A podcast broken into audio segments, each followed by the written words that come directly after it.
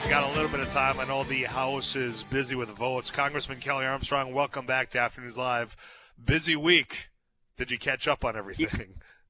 Uh, yeah, so uh, I got home for 24 hours. I was probably flying as much as you were back and forth to Frisco, but got back in here yesterday. We picked our committee chairman, and today was I was just telling uh, your producer offline that it was a normal day of just running running ragged in the normal way of Congress as compared to last week, which was very abnormal. I say last week it felt like we weren't going to get back to a state of normal. Uh, you and I have been in that situation on the on the state level where, you know, there was a chamber and it just happened to be the House at the time that delayed and prolonged things. And I, I just remember how extremely frustrating it was to to look at kind of the circus go on. But what happened out last week with uh, some of your members, I mean, that had to be some of the most frustrating moments that you've had out in Congress. Uh, yeah, I mean, listen, it's it's it's interesting and how it all works out. I think the actual end product turned out to be pretty pretty dang good, actually. Uh, I as a as a member not in leadership, uh, it's pretty nice to know that the rank and file members have more access to amendments, uh, single subject bills, and we're just different. I mean, the two conferences are dis- different not only ideologically, but I mean, it's not just the Freedom Caucus that if you printed a 1,200 page bill on the Speaker's copier at midnight and told us to vote on it on the floor at noon the next day, the only way we're going to work and function is under regular order. I wish we could have got it done earlier, but I think at the end of the day, we got a pretty good product. I was going to ask uh, what what the product was. Uh, be, you know, be, what took so long? I, I mean, what what was the, the crux of the the stalemate?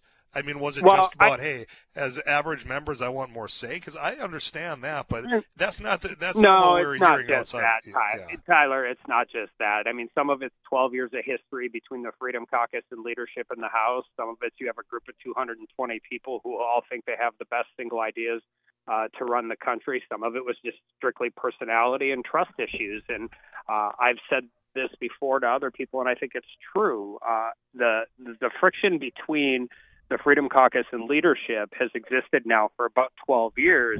And I think four years of Trump and then two years of the four years of the minority have papered over it. But it kind of came to a head, and when it did, I, I, I gotta I gotta tell you, there were people on both sides of the aisle that actually went into rooms all through this whole process that really were negotiating in good faith.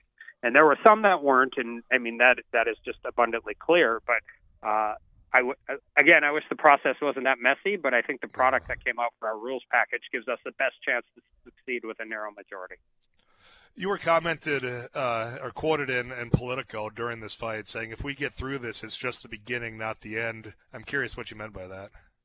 Yeah, so that's a good friend of mine, a reporter. Uh, his phone had died. It was a little more optimistic than that. I, oh. everybody can, you know, well, no, and and he is, and I talked to him about it. It's like this is three days, and everybody thinks as soon as the speaker vote happens, we're done. Well, no, we're just starting. Uh, that's why, like, when they're talking about, I mean, and this is really inside baseball, and the American people don't care about it. Uh, they just want us to deliver a good product. But I don't want a rule to get taken down on the floor of the House. I'd rather have the fight in the Rules Committee than have it happen on the floor. So what I meant was is if we don't get this right and we're not all talking to each other a lot more, we're going to have, I mean, we're not going to make it two years without real significant bumps in the road. That's just anybody saying that is not being truthful. Mm. But the speaker vote's just the beginning. When you get in this situation and everybody's been on the floor for three days, they act like it's the end. And I'm I'm glad we got Speaker McCarthy in the chair, and I'm glad we're getting ready to do the work of the American people. But that wasn't the end of anything. It's the start of the 118. As far as uh, getting things started here, you got the speaker. You're right. There are things that uh, listeners do care about, and I think that's fair when it comes to you know priorities. You have a divided government. It's going to be tough to have some things pass both these chambers. If anything, I think is the the optimism on some people. But there was uh, it was reported, and you can correct the report right here. You know that some of the early slideshows that were in your conference earlier today talked about mandatory spending debt ceiling. As far as the biggest fights inside of your caucus here, what do you expect over the next few months and years? Yeah, I think. I, I mean, I think the first big test will be the debt limit. Uh, I will tell you, I'm on uh, uh, in a, a caucus. I'm on RSC, and when we sent a leader, uh, what sent a letter objecting to raising the debt ceiling last Congress, I told the Republicans in the room, I said, "That's great. We're the minority. That's an easy vote." Just show up and vote no. I'd like some language in this letter that lets leadership know that we are also going to have real problems with the debt ceiling in the majority if we don't get some spending reform. And I stand by it. It's through almost $32 trillion in debt. Uh, everybody continues. It's something I've cared about. Uh, I've never, I mean, I, I didn't vote for the budgets under President Trump, and we have to figure out a way to get this under control. Otherwise, China end up, ends up winning this fight without ever firing a shot, and it's the single biggest threat we face in a, as a country. But People, the, oh, the hard the hardliners on the conservative side of our conference also have to recognize that everybody's at the table. It's divided government. We can't pass something without Senate approval. So this is, I mean, essentially been sometimes my frustration or my arguments with colleagues I vote with nine out of ten times is you have to understand you take whatever you can get. You work, you fight as hard as you can for the most concessions you can get. And in divided government, sometimes that's the best you can do, and that's how we have to approach this. Because if we draw if we draw a line in the sand, we're never going to get anything done, and I don't think that's what the American people want either uh, drawing lines in the sand are Social Security, Medicare over that line for you as far as cuts? Uh, th- that's one thing that I think has been pushed out there. I can look at my tax club as well, you know, saying, look, you know, for somebody that's say under 56 type situation, but uh, is that a red line for you? So there's, not, there's, there, so there's two schools of thought. Yes, it's red lines. Now, if you're going to talk about reform to Medicare, reform to Social Security, that you can get bipartisan support for, that doesn't turn into a thing and keeps these things solvent and, and keeps them from continuing to move up. Um, I think that is appropriate. And there's two schools of thought, uh, and and both of them have weight. There's two. One, you can't really do anything on mandatory spending unless you have the House, the Senate, and the White House. I tend to think that's not accurate. I think the only time you have a chance to get something done that takes to, that that looks at the long-term solvency of all of this mandatory spending is in divided government. Because I think if you can come to a negotiation, a deal that actually solves some of these problems, it's harder to wage a political war, the political war that'll happen every every other November if both sides have some skin in the game. So cuts, no, not just you don't just cut them. You can't just cut them. That's not. I mean, particularly with Social Security, there's reason I call it mandatory spending and not entitlement People have paid into this their whole life. It's not an entitlement. It never has been an entitlement. It is mandatory spending, and if we can figure out ways to reform it and keep it solvent moving forward, I'm all in. But I'm not interested in just cutting. Congressman Armstrong, our guest, uh, I, I want to mention a, a, tweet that you had on get your take you talk about divided government. And you, uh, your tweet is about Democrats gave the IRS billions in taxpayer dollars to hire 87,000 uh, agents and go after hardworking families and small businesses. House GOP first bill in the majority is to defund this overreach and maintain uh, our commitment to government that's accountable. And, and I want to read this uh, uh, this text that came into you and get your response. Uh, Tyler, yeah. comment for Congressman Armstrong. As a Republican and tax preparer, the funding was badly needed. Updating IRS antiquated software will substantially reduce billions in fraudulent refunds. In addition, they will be operating with equivalent staff as it did in 1970. If everyone that just pays their fair share of taxes we could cut into the deficit. It would be irresponsible to eliminate the funding. I'm curious your response to that Republican tax preparer. Yeah, except the money wasn't designed to update the software. The money was specifically designed 80 to hire 87,000 new IRS agents. That's what the bill did. Now, there's two different ways you can look at it. And if you want to go after billionaire, I think we should get rid of a lot of the deductions and have more of a fair tax code. I think that would work out better for normal, regular um, mom and pop businesses that don't have an entire floor full of accountants to figure out their way around it. But the bill didn't update software. The bill hired new agents. Now, there's two ways you can look at it. They were going to use 87,000 agents to go after the top 1%, which seems like an extreme amount of overkill, even for Democrats. Or it was never really about hiring agents and the way the budget gimmicks work. It was about getting the top line on the last uh, on the last uh, bill, uh, build back better or whatever it was, built down because every agent, act, only in government, only in government budgeting can you do this where you do where it, by paying this much money you actually get money back. So either way, it wasn't an appropriate bill. It wasn't an appropriate use of uh, taxpayer dollars, and I was completely comfortable making that vote. Uh, Congressman Armstrong, we're having a little bit of uh, issue with uh, Tyler. He had a little drop at uh, at home, but uh, we'll continue with the the conversation. If you can hold on just through a very short break, and we can get Tyler back online, will that work for you? Yeah. All right, excellent. We'll be right back with Tyler and Congressman Kelly Armstrong right after this.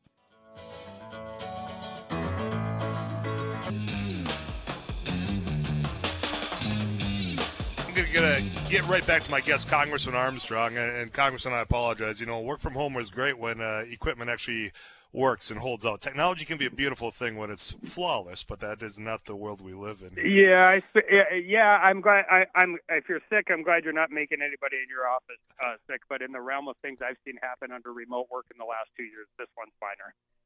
Yeah, well.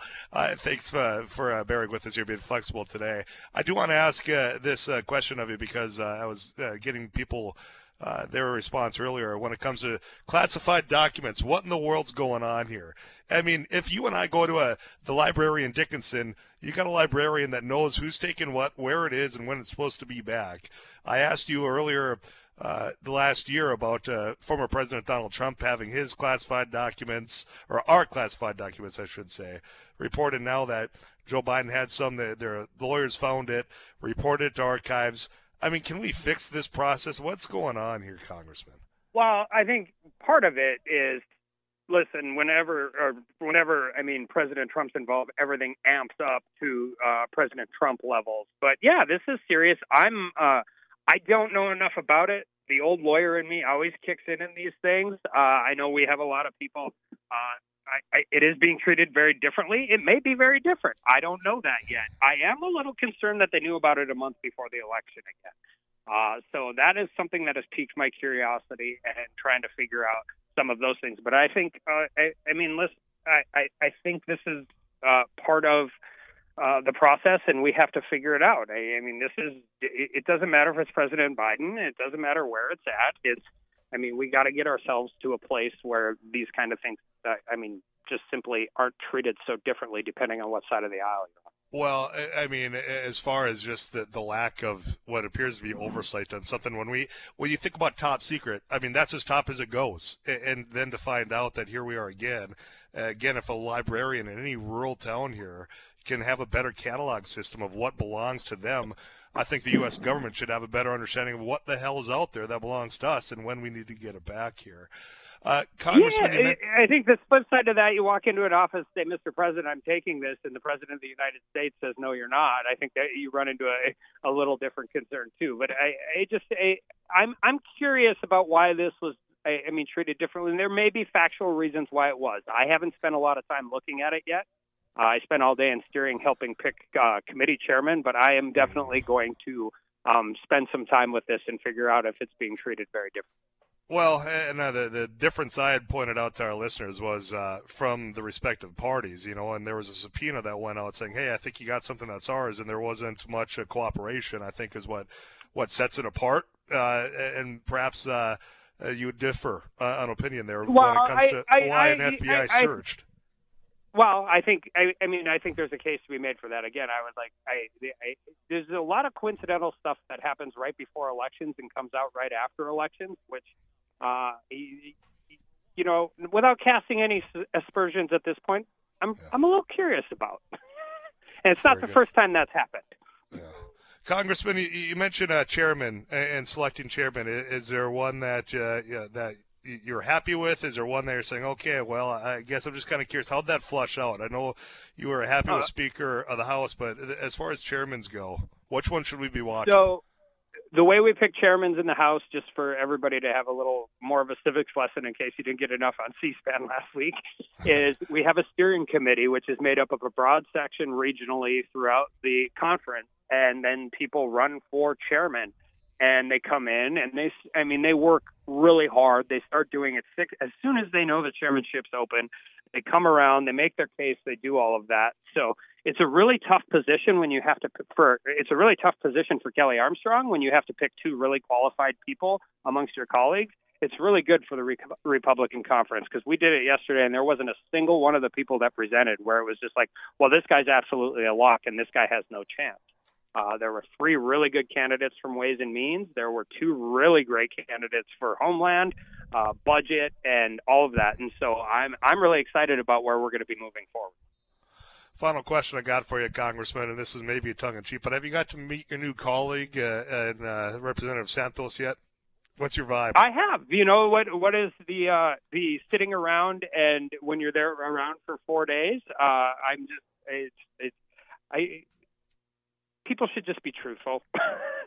like if I don't want, I this is the greatest privilege I've ever had in my entire life is representing the state of North Dakota. But I don't want it bad enough to lie to keep it, let alone but lie to win it. Uh, he's he's he's got a lot of work to do both internally in in the House and in the Republican conference. More importantly, he got a lot of work to do in his district to figure out what this looks like forward for him. Is uh, is I know there's an ethics complaint filed, uh, I believe, by a couple Can't of. Can't talk about it. I'm on ethics.